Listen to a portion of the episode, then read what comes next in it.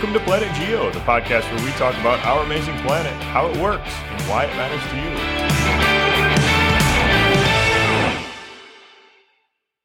Okay, welcome to Planet Geo. Today we are interviewing a really interesting person, a long serving Yellowstone National Park Ranger, Harlan Kredit. But before we get into the full interview, we're going to let him take it away with a quick story. All right, so Harlan, I mean, uh, so what's what's the funniest thing you've like, you know, either found a visitor to the park doing, or the most ridiculous thing?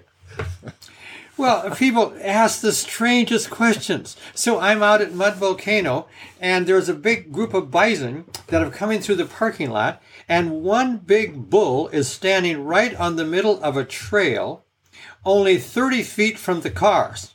So I take a large sign and set it right there at the beginning of the trail that says trail closed. A lady comes walking up to me. She's looking at the sign. She looks at me. The bison is 30 feet away, the 2,000 pound bull bison, and she says to me, Why is the trail closed? I mean, it's like, what a ah, lady, great. can you not see? You know, you, I, I think they believe that those are rubber bisons, and if we pull their tails, they'll start to sing and dance or something. You know, that's the real thing. So oh, anyway, that's funny. That's I'll, I'll let, what state was she from, Harlan? No, I, I, I, don't know where this podcast is going to go, so I'm not going to say what state she's from. okay. Funny, funny. All right, Harlan. Before we get into it, you are hands down the best teacher that I've ever seen work the craft. You are a nationally recognized teacher. You won the Presidential Award for Excellence in Math and Science Teaching, which is one of the highest honors that a teacher can have. You've taught high school biology and earth science for 58 years. You've been a Yellowstone Park Ranger for 48 years. Harlan, I still remember the days when you were uh, riding around on that mint green moped in Yellowstone oh, National yes, Park. Yes, yeah. wow. That's pretty valuable. That? Oh, they're pretty valuable right now. I don't know where it is, but oh yeah, I wish I had that one. That's, That's great. great. Yeah. Anyway, from just a personal note, you know, I've been teaching that summer science program now for 20 years.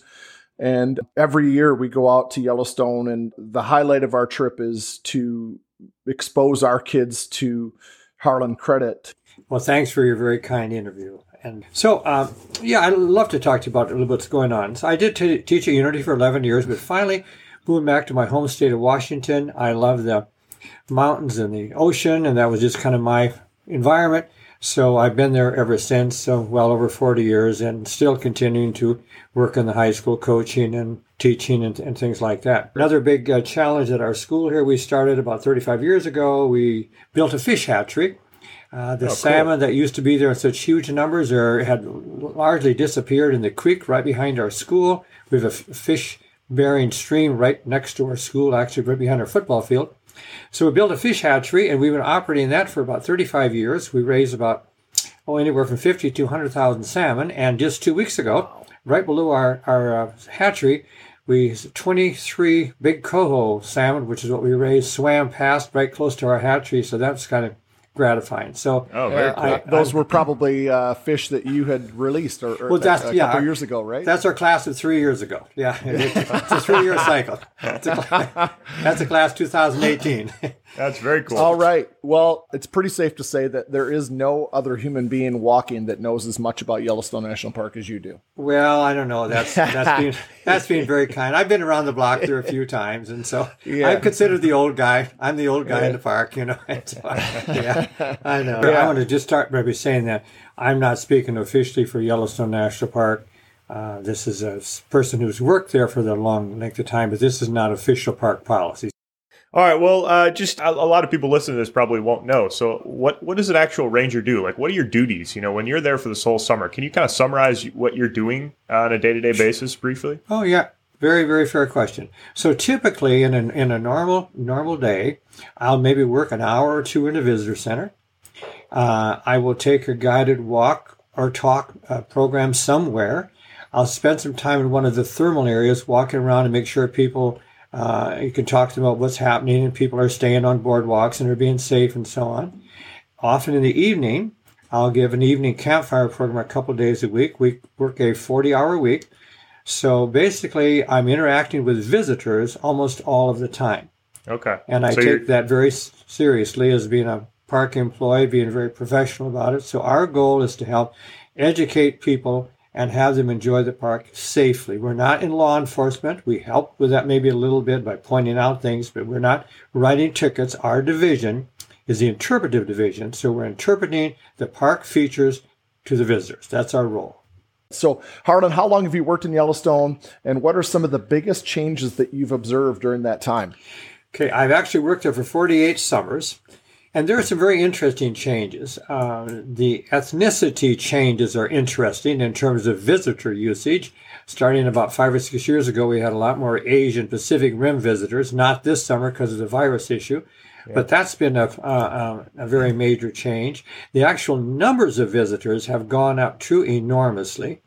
Uh, this past summer, in July and August, September, was some of the highest numbers ever. In September, the highest number we've ever had in the history of the park. That's that been, was what what month was that? That was in September. Oh wow! It was just it was amazing uh, with the changes there that have occurred there.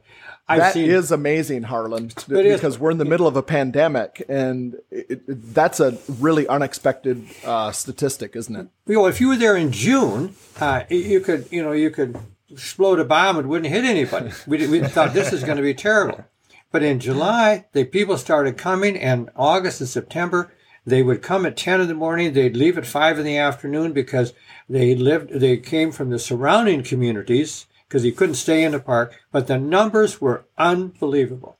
We would wow. have parking lots were all jammed. So I guess if I've noticed a change, it would go along these kind of lines. In the last while, it's clear that the American population, the world population, is appreciating national parks. And so these public lands are incredibly important. And yeah. as our population grows and the interest in them increases, we have to have more of them or manage them differently because that is one of the most difficult changes and challenges. It's just how are we going to handle this influx of visitors? Because it was yeah. it was phenomenal. So, so it's would you problem, say that with, would, would you say with the numbers right now, especially during COVID, that you're oversubscribed? That the park is oh, sort of yes. filling to the brim, and you're you're really having some major problems with uh, capacity oh, oh, issues. Cl- clearly, clearly, Jesse, way over. I mean, it, it's okay. the, the parking lot at Old Faithful. We have two big ones. There's just not enough room to park. Lots of trailheads. I, I, people would park on the grass all around the trailheads because the regular parking area was full. I've never mm-hmm. seen that kind of usage as long as I've been. So, Harlan, yeah. So you, you've been going to Yellowstone for 48 straight years. What's what's kept you there? I mean, ha- have you had other opportunities to go to other national parks, and, and why why Yellowstone in particular? Can you give us short? Okay, that's that's a very fair question. Why do I like that particular place? Uh, first place, I have visited almost all the national parks in this country. We've oh, gone over to 200 national parks and national monuments. We do that other times of the year. So I really spent a lot of time there. But Yellowstone, I'm the kind of person that once I see something and get involved in that and study it and learn about it, and it, it the, the longer you stay there, the more complicated the whole ecosystem becomes. And I just enjoy staying in one place. Like, for instance, I've been asked a number of times to go to the Old Faithful area. So, no, I like the shore of Yellowstone Lake. I like that inter interface between the water, the geology underneath it, and so on, and the animals that come to the lake to, to drink. Oh, cool. And so I, I'm very content to stay in one place, but I travel a lot. And, and, uh, it just kind of gets in your DNA. It's just kind of unique. You know, a yeah. lot of parks, and, and, what's so special about this one is like there's three national parks. There's a geology park, there's a, a biology, a biology park, and there's a, the, the, thermal history of that thing. Uh, you know, any one of those would be enough to make it a national park in its own right. But all three of those things kind of interface together. So, uh, Harlan, I just want to say this: you are a living testament to why age is needs to be respected in our culture. You're just saying that because so, you're getting up there in years oh, right now, aren't you? You're just, you're yeah, just you preparing for the future, aren't you? That's right. Yeah. So, so right away when I work in the visitor center and someone walks in and says, you know, I was a kid here and I came here when I was six years old back in 19, uh, 1975. I said, hey, what can you tell me about? They all turn, to, all my coworkers turn to look at me and said, talk to him, talk to him. so, so anyway, yeah. Yeah. Okay, yeah, Harlan, you addressed this a little bit, but you said this past September, which is September 2020, was the highest attendance on record. How has COVID 19 and the pandemic really changed the dynamic of the park? Well, it's changed it enormously. It changed a lot of the timing. For instance, like I said, 10 o'clock in the morning, 5 o'clock in the afternoon is the time that most of the visitors are there. And because we have so many of them and our social media is so prevalent, if we have an incident like we just had the last week of, of August, we had a very large grizzly bear chase a bull elk out mm-hmm. in, in the Hayden Valley, right out in the middle of the river. And they're swimming, and the bear is trying to catch the elk. Finally, caught it in the middle of the river. There's this big battle. The, the bear wins oh, and wow. pulls the elk close to the shoreline of the river where all the visitors are. And because we had so many of them and so much social media, that event generated literally thousands of people parked along that road for miles Oh, that wanting to see this. So the, the, the huge number of visitors concentrated during a pretty short period of time meant a lot of times the roads were just clogged when there were special events that people were looking at. So that's really interesting. You bring up the social media thing. I, I, I would never have never guessed that. But so people are kind of you know tweeting about whatever. There's a grizzly bear, you know, chasing an elk right now, and then people actually come because of they see this stuff and tweet, uh, uh, you know, on Instagram or on social media in some sense. Yeah, if you were to talk to the rangers, the entrance stations, because this is what they said, is they come in there and, and pay their money to get in the park or show them their path. Hey, where's the bear thing? Where's the bear and the elk thing? Wow. Exactly where is that? That got so many people came in the park looking for that. They knew that before they even got there. Wow, so that's they just really thronged to those spots. I mean, oh yeah, without a doubt. That's really interesting. Huh? Cool. Yeah. Very cool. Hey, Harlan, so can you tell us uh, a little bit about the reintroduction of the Wolves? Because I know that you played a, a special part in that, um, or at least you got to, I mean, had a pretty cool experience with the reintroduction of the Wolves. So can you talk about that? Oh, sure. Love to talk about the wolves. Well, the history is a, kind of a long, convoluted one, but we can make this relatively short. Basically, we killed them all from about 1900 to about 1930. And as you know, the elk population just soared. When I first came, there was well over 20,000 animals, and the northern range was grazed uh, down very, very badly. And so there was a lot of talk about introducing wolves, and, and eventually that happened. 1990. Uh, uh, 94, we got, uh, let's see, 14 of them. Then a year later, we got 17. A year after that, we got another 10. The first group came from Canada. The last group came from Northwest Montana. Fast forward to today, uh, the elk population is doing very well. And the wolf population is, is pretty healthy. We have over 100 animals. And in our particular instance today, to bring it very much up to date, we had one of the largest packs of all called the Wapiti Pack, named after a little lake not too far from the Hayden Valley, which is a big, wide, open viewing platform about 10 miles long, big open valley.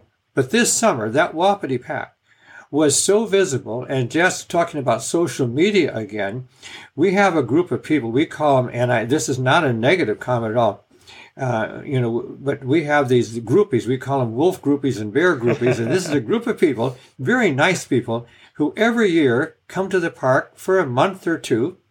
And they have their high tech communications social media devices and their $5,000 lenses and et cetera. And they follow those wolves all over. So this particular summer, that Wapiti pack, there was over 20 animals they would sit out there by the day after day. And if the wolves were in one particular place, they'd all notify each other in their radios and phones, hey, here's where it is. They all throng over there, set their gear up.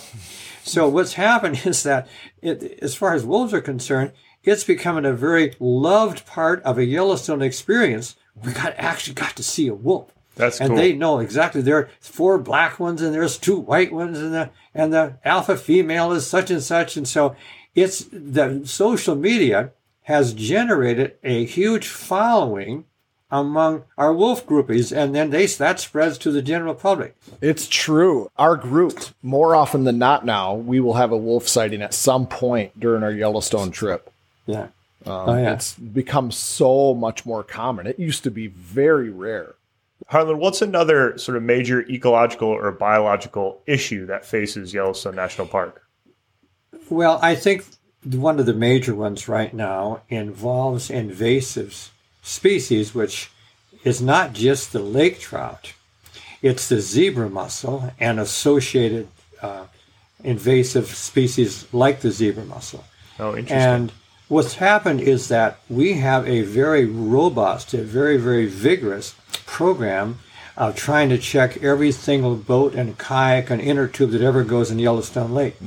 So if you looked on a map and see how those invasive species are getting closer to the park, we realize that we're almost kind of a little of an island there. We've got this gigantic lake, second biggest lake at this altitude in North America, 146 miles around it, Yellowstone Lake, which we're trying to keep as clean as we possibly can. Hmm. So that's a real concern that we have. So you And don't there are have- little You don't have zebra mussels or, or major issues at the moment, but you're actively playing defense against these things. We're playing we're playing defense now. We do have a, a parasite called the New Zealand mud snail, which we found on the other side of the park, on the western side in the Madison, Gibbon, and Firehole area. Have not seen that on on the eastern side, the drainage that uh, we're talking about that's going to go to the Pacific Ocean.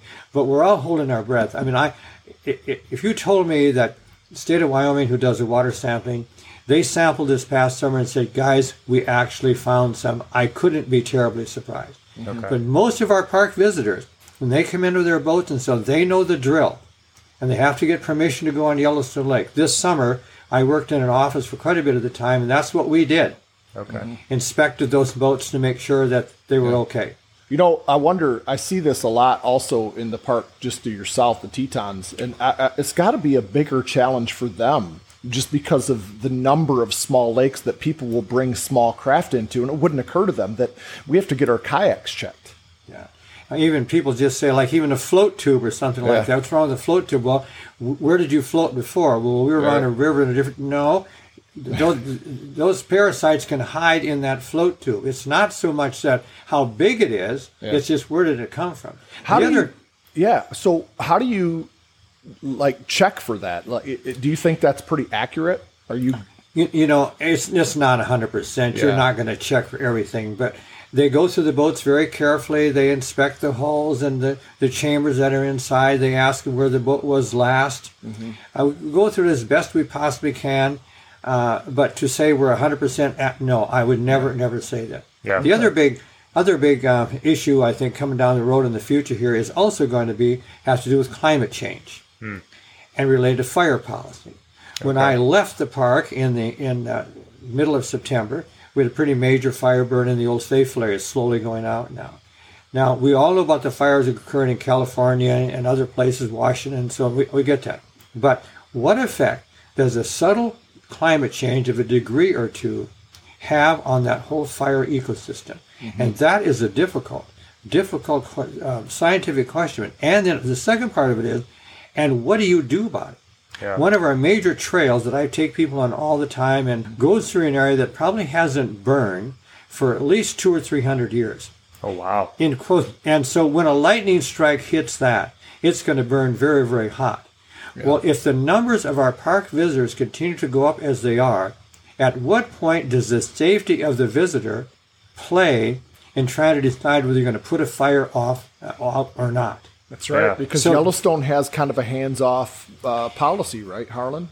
As best we can, but it's determined by a whole group of federal agencies. And one of the things it's based on is what it's looking like for the rest of the West. For instance, if all the firefighters are already involved in other fires, we would tend to be more careful and put it out more quickly because if it really got big and, and endangered mm-hmm. the old faithful land and, and uh, energy corridors, power lines, etc., we mm-hmm. wouldn't be able to put it out. Hmm. And so they're really concerned about what the whole scope is is going on in the surrounding area. How many airplanes, how many helicopters, water tankers are available. So if if plenty of that's available, we have more of a hands-on, a hands-off policy than let's say the uh, Forest Service. Yeah. And also, if it's a natural versus a man-made fire, right? I, my favorite line to people, folks, you got to understand. We know if you live in California, you don't want your home burned in a canyon. We get that. But in Yellowstone Park, fire was here a long time before CNN started filming it. You know, Yeah, it's, yeah. It's, it's just a part of the natural scene. Has been for thousands of years. Well, it's an important part of it, right? I mean, it- the fire is necessary to, for the lodgepole pines to to regerminate, isn't it? Yeah, the, the, it's, they have what we call a serotinous cone. Basically, it's a cone that's kind of covered with a wax or a resin. And a typical fire, when it goes through any given area, let's say you had a certain tree that was marked, the hottest part would probably be around that tree for about 45 to 50 seconds. And that's just enough heat to melt off that resin and kick those seeds out. So that fire of 88, the real big one, and I was there then, that 700,000 acre fire, those millions of trees were all started naturally by those serotinous cones kicking out those seeds when the fire, when the fire went through. So fire is, is just an important, it's always been that way. Oh, yeah. Well, that's really interesting. All right. So, you know, this podcast, Harlan, as you may or may not know, is mostly about geoscience problems and geoscience questions. But you are a biology teacher, so you know, we want to ask you, from your experience and your perspective, what's the most interesting point of intersection at Yellowstone National Park between biology and the geosciences? What's the what's the most exciting part for you about that intersection? Oh, I I love that question. In fact, I've been teaching earth science for about the last 45 years or so. So geology is an important part of what. Ah, so you're so you're one of us. You're one of us then. So, oh, hey, I'm I'm a general. I'm one of you.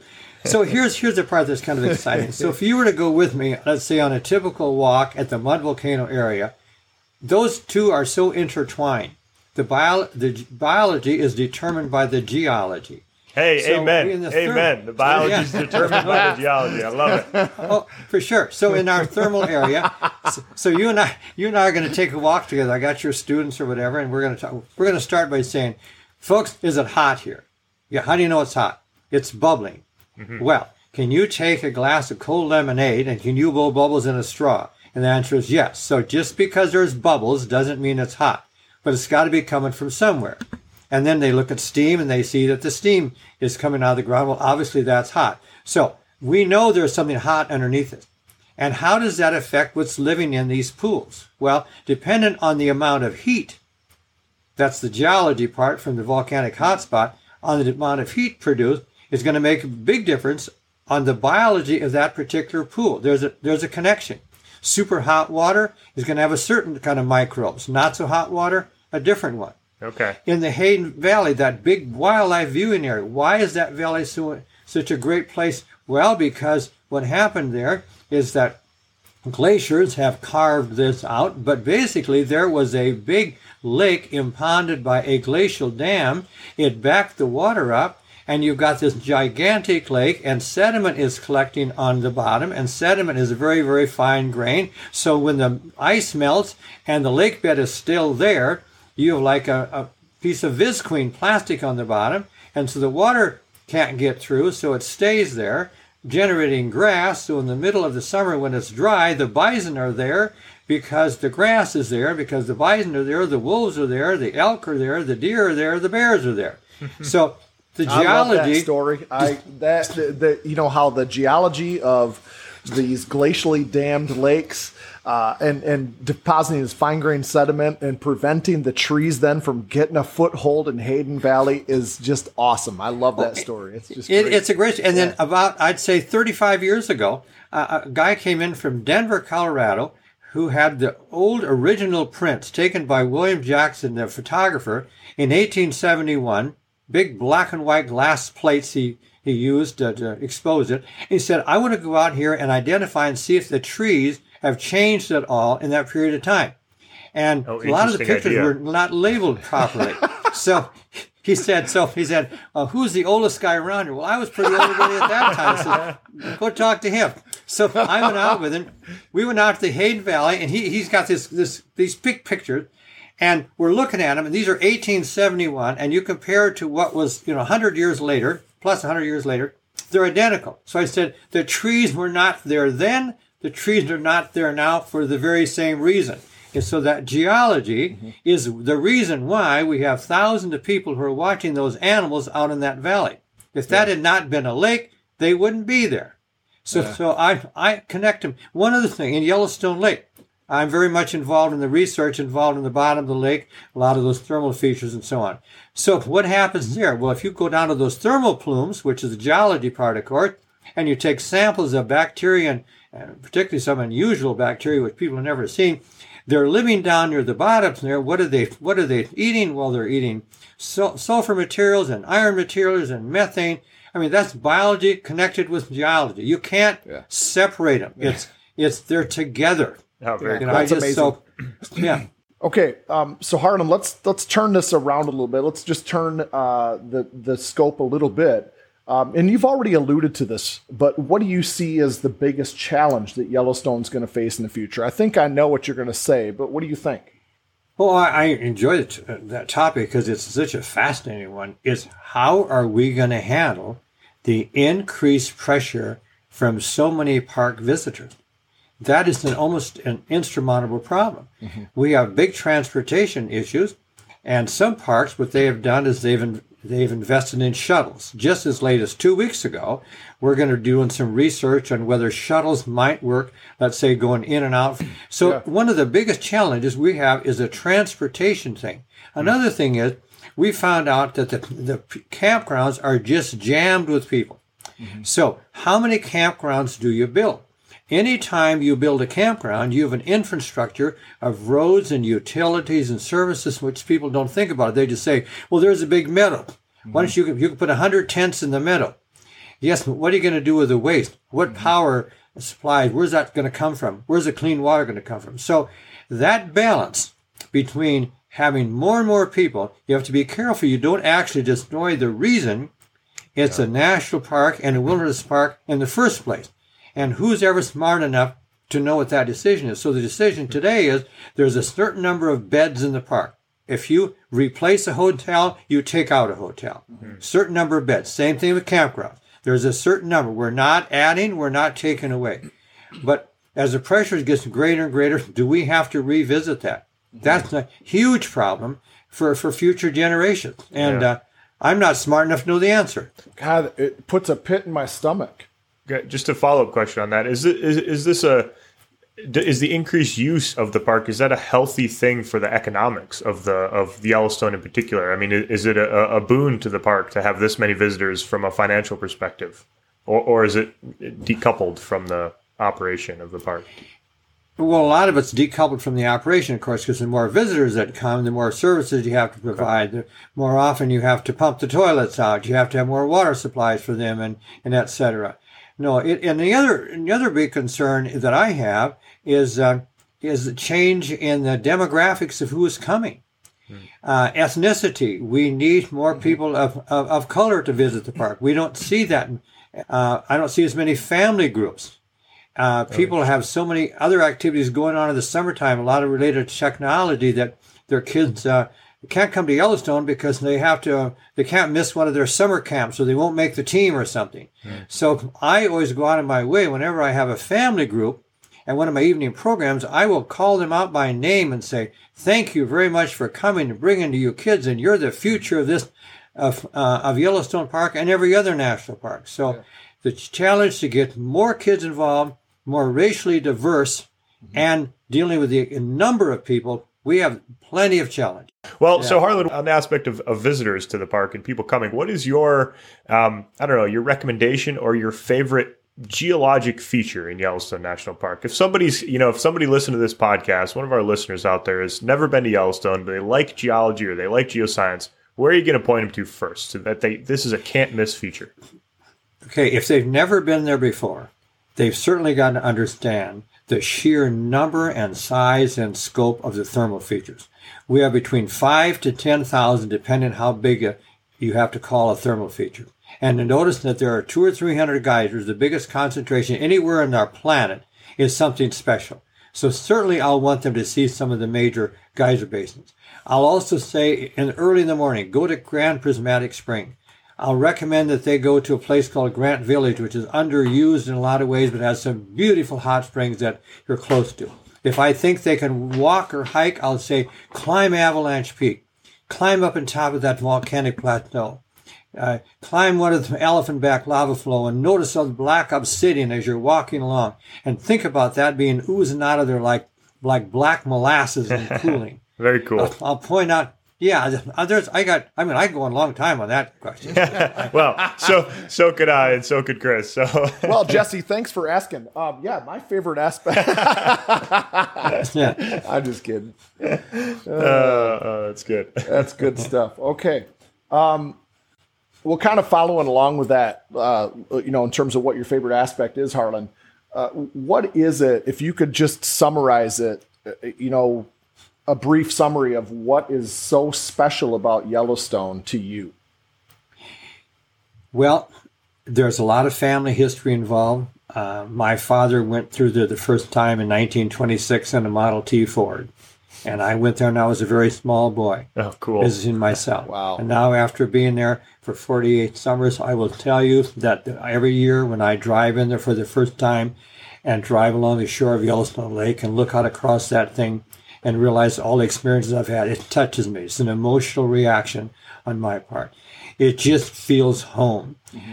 And I, I love to talk about the Native Americans that used to live around there and how they were able to survive. And, and it just, it just grasps you. It's kind of, it's a, it's a spiritual connection. It's a philosophical connection. It's a scientific connection. It's a social connection. But I just feel comfortable there. And I love to explore. All right before we before we finish off here, Harlan, I just kind of want to know what are a couple outstanding stories or experiences that you have from your long history of being in Yellowstone National Park. Either funny things that people have done that you've stumbled upon, or or very you know cool intimate experiences you have with Yellowstone National Park. Boy, when people ask me that question, that's a very difficult one in a lot of ways because I've had so many. I've probably thirty or forty that are really unique as far as I'm concerned. But there's a couple that really stand out. Uh, one of my most emotional experiences occurs every year when I work with the kids from what we call the Big Sky Group out of Bozeman, Montana, which are children that have are suffering from cancer. And so it's an oncology oriented group. And these people take them out in the park. And I've often gone out with them. That there's a teenage group and there's a younger group to uh, a place called Eagle Bay on the far end of Yellowstone Lake. And at night, I'd go out there with them and we'd walk along the beach. And on a clear night there, we'd sit down on that black obsidian sand beach. And the night it would get dark and the night sky would be so clear, very little light pollution, up 8,000 feet. You can see forever. And you talk to kids about the, about the night sky. And the difficult part always is, is that you realize that uh, hope you know, is such an important part of what how we live. You know, what what are we going to do next? What do we what do we want to do when you grow up? And to realize that for many of these young people, their days on this planet itself are very limited. Mm. So to make the most amount of that time, and to make it important and impactful to them, and, and in other words, enjoy that moment, was always something I took very very seriously, yeah. and was a real challenge. And I was always blessed more I'm sure, than they were. Yeah. But that's that was an ongoing kind of thing. All right. Well, Harlan, Jesse, and I thank you really from the bottom of our heart. This has been great. Um, thank you yeah, so much, Harlan. It's been awesome. Thanks a ton, Harlan. We, we hope we hope you enjoyed it, and uh, yeah, it's been amazing. Well, best wishes to all of you, and have a wonderful day. See you another time. All right. Perfect. See you in Yellowstone.